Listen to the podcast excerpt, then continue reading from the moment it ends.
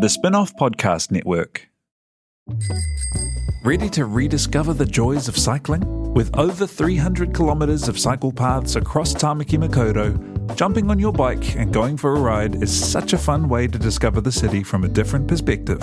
Cycling is getting more and more popular across Auckland, so now's a great time to join the hype and give cycling a go. Head to at.govt forward slash cycling to find your nearest cycleway today. Are you making the most of your KiwiSaver investment? Generate is an award winning KiwiSaver provider with a track record of strong long term performance. Making a smart decision now could add tens of thousands of dollars by the time you reach retirement. Book a no obligation chat with a Generate KiwiSaver advisor today at generatekiwisaver.co.nz slash get advice. A copy of the product disclosure statement is available at generatekiwisaver.co.nz. The issuer of the scheme is Generate Investment Management Limited, and of course, past performance does not guarantee future returns.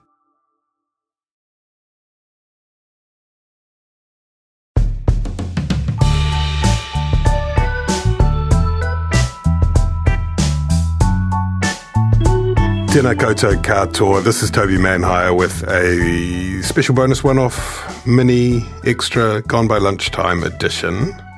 Shortly before midnight last night, on Thursday the 8th of September, Buckingham Palace uh, put out a statement and it said, following further evaluation this morning, the Queen's doctors are concerned for Her Majesty's health and have recommended she remain under medical supervision end quote. And it was pretty clear from that statement. I happened to be awake um, for all my sins when that came out just before midnight, and that's language they don't normally use. The doctors are concerned, um, and and at the same time, the Queen's eldest son and heir to the throne, Prince Charles, his siblings, his wife Camilla, Prince William, the whole lot were heading on up to Balmoral Castle in Scotland, where the Queen has been of recent times. That's where she received Liz Truss and uh, swore her in as Prime Minister just the other day. Prince Harry even was on his way up there, and so look, it was pretty. It was pretty clear that it was very serious at that point. And then uh, when we woke up this morning uh, on Friday, New Zealand time, the there was the news: the Queen had died, ninety six years old after an amazing, really, 70 years, 214 days on the throne, her first, firstborn, Charles, um, sprightly 73 years old, succeeds her and has become king. He will have his um, formal coronation in the days ahead. There's a period of mourning. Tributes have uh, flowed, as you would expect, led by Jacinda Ardern in New Zealand and the Governor General Cindy Kiro. Um, and, you know, while you might not guess it from the welter of coverage that the Royals normally get, the monarch is, is a kind of important, integral, maybe, certainly uh, important uh, figure right at the top there of our, of our political apparatus in Aotearoa New Zealand. Um, Queen Elizabeth is or was our head of state, and as of now, our head of state is King Charles III. Um, to talk about all that, uh, we didn't quite get on to Meghan and Harry, but we'll do that next time. Uh, we called up Professor Andrew Geddis. Um, he teaches law at Otago University. He's an expert on constitutional matters and a knower of many things. We'll play on that conversation now, but first, a big thanks to Spin Off members for making this podcast possible, and thank you to Te Aihe Butler, uh, a magnificent producer. Kia ora, Andrew Geddis. Yeah, kia ora, Toby. Um, thank you for coming on this special mini Gone by Lunchtime. Uh, we're talking about the the death of the Queen, but more generally about what it means in terms of New Zealand's constitutional setup, and we might touch a bit on the Republican push as well. Let's start off by talking about the head of state. Jacinda Ardern is sometimes described as the head of state, and that's just plain wrong. The Governor General is sometimes described as the head of state, and that's closer to the truth. In fact, the head of state in New Zealand is the hereditary monarch uh, based in the United Kingdom Yesterday, the head of state was Elizabeth II. Today, the head of state is Charles III, which we're just starting to get our heads around and our mouths around. What does that mean, Andrew Geddis? What is a head of state, and where, where does it fit in our kind of uh, constitutional uh, constellation? Yeah, so the, the head of state is the sovereign in right of New Zealand, uh, to, to, get, to give them their sort of formal title. Mm. Uh, and the sovereign plays kind of a weird role in our constitutional setup. In sort of informal terms, if you just look at sort of what's written on the paper, mm. uh, everything flows down from the sovereign. So the sovereign appoints the Governor General as their representative in New Zealand. The Governor General appoints the Prime Minister to sort of head the government. Uh, the sovereign is the one who signs acts of parliament into law. Uh, the sovereign has the power to conduct treaties with other countries and so on and so on. So if, if you look just at sort of the written, you know, on the paper powers, the sovereign uh, is in essence, you know, at the head of everything, gets gets to run everything. Mm. Of course, in reality, the way the system actually works is that the sovereign, the, the you know, the, whoever happens to be the king and queen of England at any given time, uh, is, is a bit of a puppet figure. They, they must always do what they're told by the elected politicians in New Zealand. That's one of the core, what's called constitutional conventions, the mm. rules of the game. Mm. And if they were ever to try to do anything different, uh, we just kick them out and get rid of them, and that would be Republic straight right there and then. So the, the, the head of state uh, is the sovereign of New Zealand. The sovereign plays this role uh, in our constitution as kind of, in theory, at the head of everything in practice, a kind of puppet uh, figurehead who uh, continues to uh, exercise certain powers, but only as they're told to do so by the democratically elected uh, representatives of New Zealand. And of course, in practice also, while the sovereign, you know, is the King and Queen of England, their local representative, the Governor General, is the one who actually does the day to day work, the one who actually mm. fills in the formal role in the country. And that that the, that Governor General, as you mentioned, is formally appointed by the King or Queen, but in practice not. Quite. So the Governor General is whoever the Prime Minister of New Zealand tells the King or Queen of England, I want you to appoint this person as our local representative. And the King or Queen goes, Yep, well, you know, who am I to do anything different? I must follow your advice and just goes ahead and does that. The Governor General however, does have a bit more. Uh, I suppose practical power, don't they? And, and, and we don't see it exercised an awful lot, but it's mm. kind of there in reserve. I mean, Australia, of course, had that 1975 constitutional crisis. Is that the way, way to describe it? Where where Whitlam was dismissed by the Governor General. Um, I forget his name. Yeah. That sort of thing could, at least in theory, happen here, couldn't it? Uh, yeah. Well, but so in, as I said, in legal terms and formal terms, it's the Governor General as the representative of the sovereign hmm. who appoints the Prime Minister and also appoints individual ministers to their office. Now, after each election, it's clear who the Prime Minister ought to be. It's whoever the majority of members of Parliament give their support to. And the, the Governor General automatically appoints whoever that person is as Prime Minister. And then once you've got a Prime Minister, the Governor General automatically appoints whoever the Prime Minister says ought to be a minister to be a minister. There is the potential for there to be a situation where you could have someone who's a serving Prime Minister, hmm. and because the coalition that they're leading falls apart, it then becomes a question are they actually supported by a majority in the House or not? Or you could have an election where, and you know, this is entirely possible, with 120 MPs, you get a 60 60 split. Mm. And it's just not clear. Well, you know, no one's got majority support. In those sort of situations, the Governor General holds what's called the reserve powers of the Crown. The Governor General can independently say, look, because it's not clear which uh, political figure has majority support in the House of Representatives, hmm. I have no option but to step in and kind of act independently, sack the Prime Minister, call for a new election, something along those lines. Now, that's never happened in New Zealand.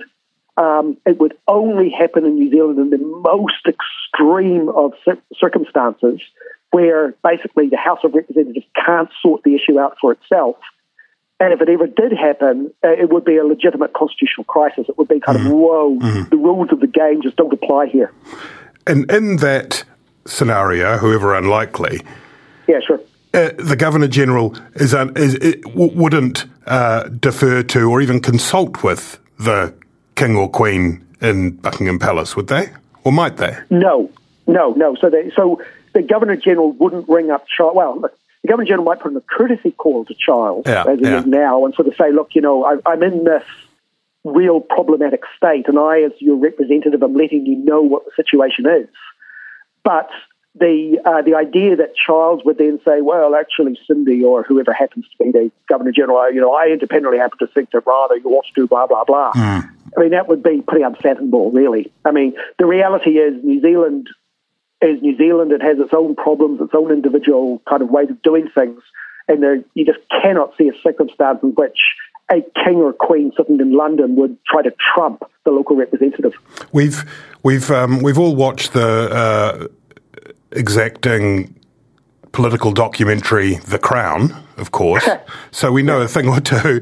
Is it fair to say that the involvement of the monarch of the day is more involved in uh, British politics in Westminster than uh, our Governor General is here, or how does that work?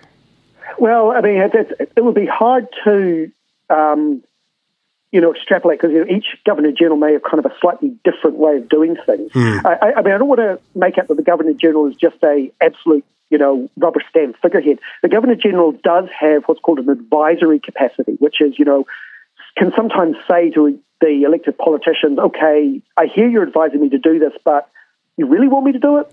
Mm. Really? And especially where the Governor General is asked to be asked to do something where there are legal constraints. So, for instance, creating regulations under Acts of Parliament may require the Governor General's signature. But the Governor General could only create regulations if the Act of Parliament allows him or her to do so. Hmm. So it may be that a minister might say to the Governor General, under this Act, I want you to create this regulation. And the Governor General may say, Well, are you really sure the Act lets me do that? I mean, are you absolutely certain I have the legal power to do this? And if they're told, yeah, you do, well, then they'll go ahead. But they can, you know, have that kind of checking, you know, you really want me to do this. And then if they're told, yeah, they have to. But um, in terms of the kind of thing that you saw in The Crown, where you saw the Queen kind of almost trying to lead the government in one direction or another, hmm. that I suspect doesn't happen in the same way. Um, because the Governor General, remember, serves one, maybe two terms at most they don't have 70 years of kind of, you know, familiarity and kind of uh, you know, security to be able to fall back on. And also, you know, the Queen, the bloody Queen, right? uh, which is slightly different to a representative who happens to be sitting in another country. And no corgis. That's another. Well, yeah, I mean, um, you know, important consideration. We know true power lay. Yeah. Look, yeah. there's been there's been in, in the, this morning, understandably, there's a there's a sense that there needs to be a period of uh, of, of mourning and, and of respect, and uh, there's sort of a ceasefire, a cessation of hostilities in terms of the Republican versus monarchist debate. But I feel like we're kind of coming to the end of that. And if you and if and if, and if it does offend your sensibilities, then feel free to turn off this podcast now. But Andrew, what is the? Let's start on let's start on the the, the monarchist side. I mean, you've just described uh, what is looks for the most part to be. Uh, uh, a collection of figureheads, a sort of a sort of ornamental system, an important one that has some reserve powers, admittedly. Given that, that's important, and but given that most of our consumption of royal news seems to be on a, a non-constitutional level um, in, the, in terms of the roles of Meghan and Harry and whatnot, but given all of that, what is the argument for a constitutional monarchy, for a hereditary monarchy? What is the what is the what is the argument that is put in defence of keeping a system that ostensibly seems, I suppose, you know, wafer thin? Well, it's worked pretty well. Hmm. You, you, know, I mean, I think that's probably the strongest argument is look, you know, it's a system we've run under in New Zealand, you know, ever since we got independent nation status and uh, started to be able to appoint our own people as the Governor General and all that sort of thing. Uh, and it's led to frequent transfers of power in a peaceful manner. It's led to a pretty settled political system that's not prone to crises. Hmm probably you could say the strongest thing about it is that you've got a head of state, be it the Queen, King, or their local representative, who knows their place and knows that their place is essentially uh, a figurehead one that is, you know, to be directed by the elected officials uh, and the people's representatives and doesn't go off and try to do their own things. You don't have that risk of there being a power tussle at the top that could exist if you had a president or someone, you know, who feels, well, actually, you know, I've got my own independent basis for doing what I want, mm. therefore I can sort of, you know, try to get my own way. So I think the very strongest argument for it is, you know, aside from questions of tradition, aside from questions of, you know, uh, colonial linkages, aside from questions of history, a simple, well, look, it's worked pretty damn well. And in matters of the Constitution, where you've got, you know, basically you're trying to run a country in a way that, um, you know, in the first place doesn't screw up, well, you, you know, you seem to have a system that's working pretty well. At Z, we're all about moving with the times. And now it's time to be part of the climate change solution and move on from fossil fuels. As a company providing fuel to people all over the country, we also know we have a real opportunity to lead that change. We're committed to keeping Aotearoa moving by providing the right energy for everyone. We believe that innovation in fuel and how it's used can make a huge difference to our planet. Find out more at z.co.nz. Hey, it's Ryan Reynolds, and I'm here with Keith, co star of my upcoming film, If, only in theaters, May 17th. Do you want to tell people the big news? All right, I'll do it. Sign up now and you'll get unlimited for $15 a month and six months of Paramount Plus Essential Plan on us. Mintmobile.com slash switch. Upfront payment of $45 equivalent to $15 per month. Unlimited over 40 gigabytes per month. Face lower speeds. Videos at 480p. Active Mint customers by 531.24 get six months of Paramount Plus Essential Plan. Auto renews after six months. Offer ends May 31st, 2024. Separate Paramount Plus registration required. Terms and conditions apply if rated PG. The new king... Uh Charles Mountbatten Windsor, spring chicken, septuagenarian. um, he's an interesting fish, isn't he? Uh, he he he has been.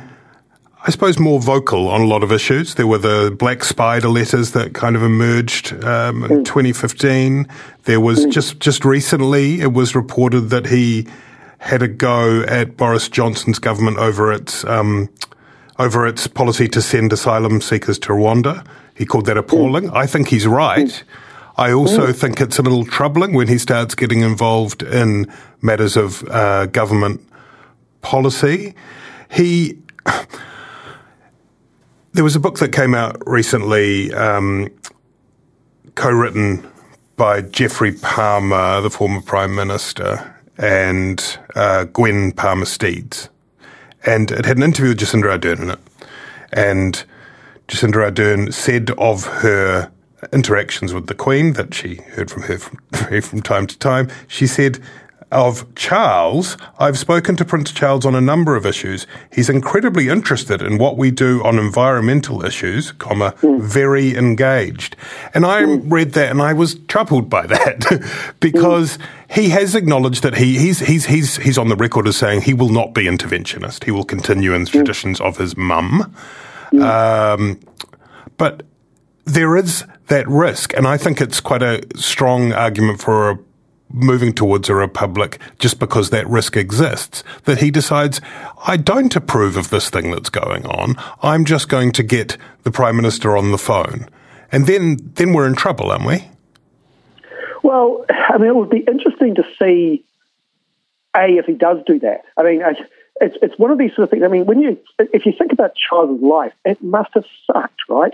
I mean, he spent all this time in his mum's shade, mm. sort of just waiting. Mm. And he must have got just bored out of his tree. Mm. You know, you're, you're on the bench, you're on the bench, you're on the bench, you're always just waiting, waiting, waiting. And so you can sort of see why he maybe has got a little bit, you know, well, why not sort of flex my muscles and say what I sort of think on matters because it doesn't really matter because mum's there forever anyway. Mm. And, you know, once you step up to like the big job, um, then I think the pressure really does sort of come to much more on to sort of no, no, no, you're no longer Charles with your views, you are the king, and those step in the background.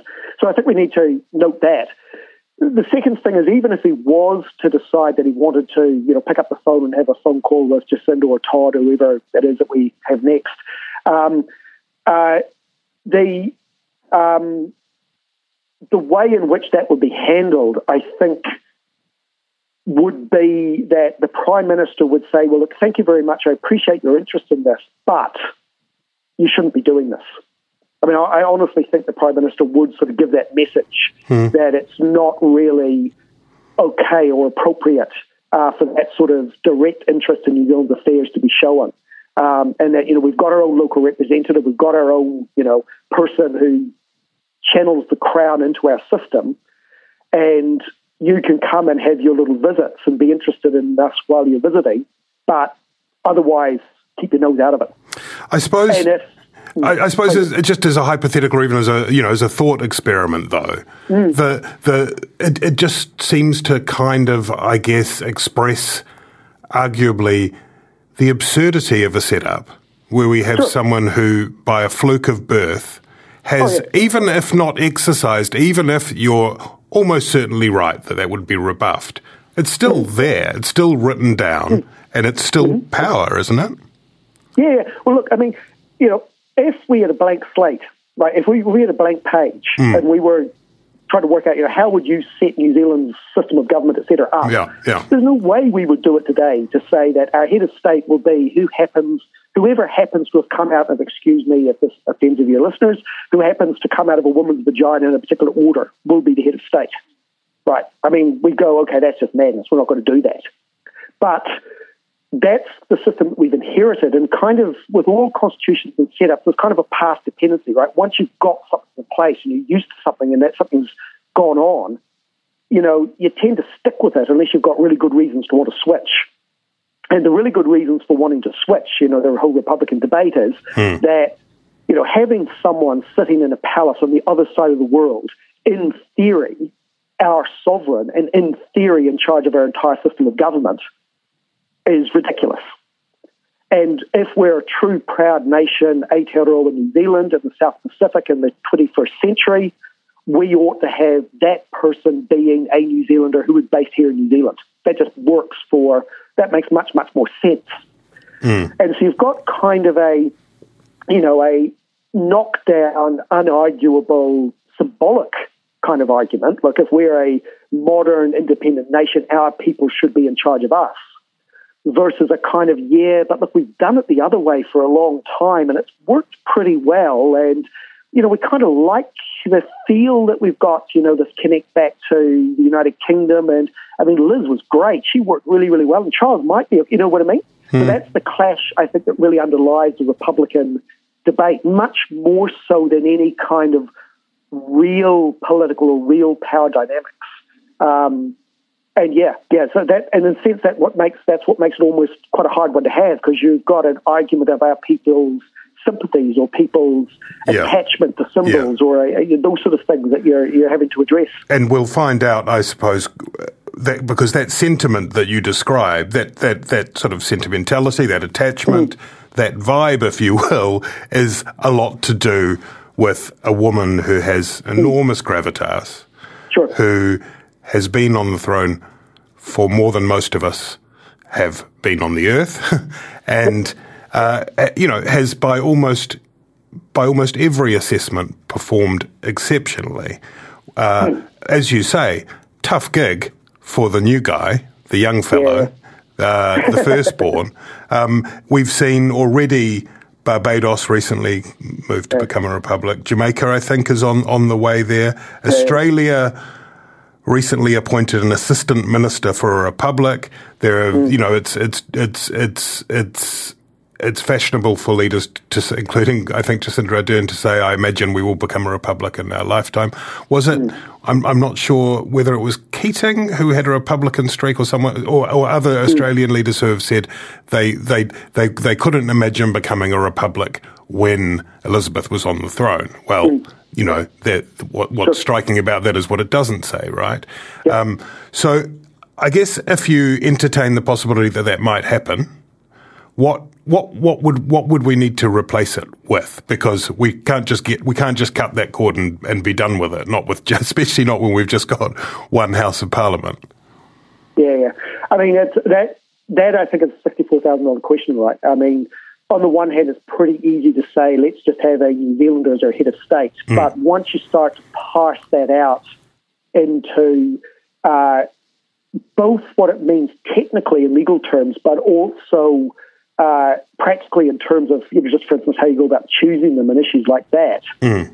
things start to get slightly more gnarly. Um, I mean, one one issue, of course, that also lies in the back of it uh, all is uh, the question of Te Tiriti. Mm. And, you know what, if you are cutting that link with the British monarch and the crown as we understand it in that sort of 19th century colonial sense. Yes.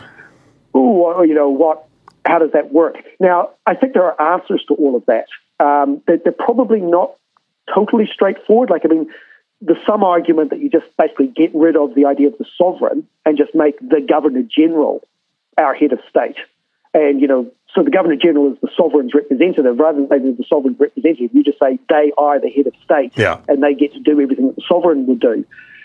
That would be a really sort of quickish, easyish way to do it. There'd still be uh, some issues that we'd have to consider and some questions we'd have to consider around um, uh, you know, what that then makes the Governor General into and their, their sort of powers and whether we're comfortable with them holding all those powers. Mm. It would also raise the question of how you choose who that is. I mean, I think having the Prime Minister just being able to choose whoever they want wouldn't fly. Mm. But, you know, do we then get Parliament to elect by a supermajority or something? That could be dealt with and so on.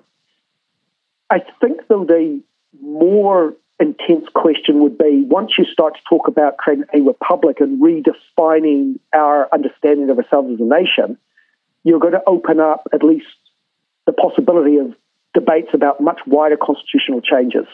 And okay, if we're no longer, you know, this link to the United Kingdom and we're no longer a sort of ex colony living down in the South Pacific but our own independent nation, well, are we a completely bicultural, bijural nation?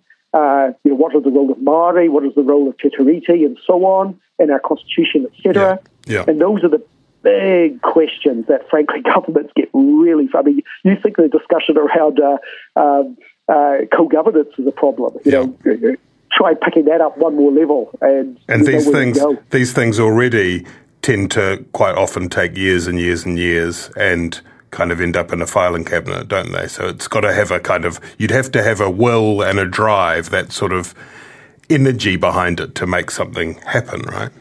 Yeah, yeah. I mean, you know, to be honest, what you'd need is someone like a Geoffrey Palmer, for those who've got a, you know, a mindset going back a, a little while, someone who really, really cares about the stuff, really, really wants to push it through and has the political sort of mana to be able to actually do so. He sort, um, of, he sort of already has, hasn't he? so, well, he, did a lot, but he, you know, he, didn't, he didn't get he didn't get everything he wanted. Maybe he'd come back for a second. Go. Oh well, I mean, he did all the work. I just I'm not sure he got that much of it all. Just just just just touching yeah. uh, again on that point that you raise about Te Um, yeah. The the or, m- most of that that, that idea that the, the the signing was between uh, British representative of the Crown and yep. tangata whenua or iwi, yep. right? And that is a thing that has to, the, how you stitch that back together in a new system is critical. Yes. So, I mean, the, the, we have this nebulous concept within our constitution called the crown. Yeah. So we have this thing called the crown, um, which means a whole lot of different things uh, and, and when it's used in different ways. And so, of course, the the Te is signed between the Crown and the various the various uh, hapu iwi signatories uh, of Māori. Um, once you make the cut between you know, New Zealand and the United Kingdom, it would be weird if we kept referring to things as the Crown. Uh. It would be weird to still have the Crown as somehow representing New Zealand society or state. So we'd have to get a new concept. We'd have to have something new to replace that. And would it be the New Zealand state? Would it be the New Zealand people? Would it be you, you know? So we'd have to we need we need to find a different way to sort of talk about the collective nature of the country uh, in legal terms and what exactly that would look like. Again, is not insurmountable. You know, plenty of other places have you know had these sort of debates and moved through it, but it is still a debate and something needs work through. Thank you very much, Andrew Geddis. You are you are officially our royal correspondent for the spin-off now, among your other accolades. Just quickly, you're That's on wonderful. you're on on the, the, the government appointed panel to to review electoral law. Uh, Indeed. do you think you could just sneak in there, become a republic? Just just sort of chuck it in there somewhere, like in a footnote, and just so that it kind of gets gone pushed through with something else. Major constitutional changes out of scope for that uh, particular enterprise. Just, just asking for a footnote. Hey, great to chat. Talk again yeah, soon. You too. Take Cheers. care. Bye. Bye-bye.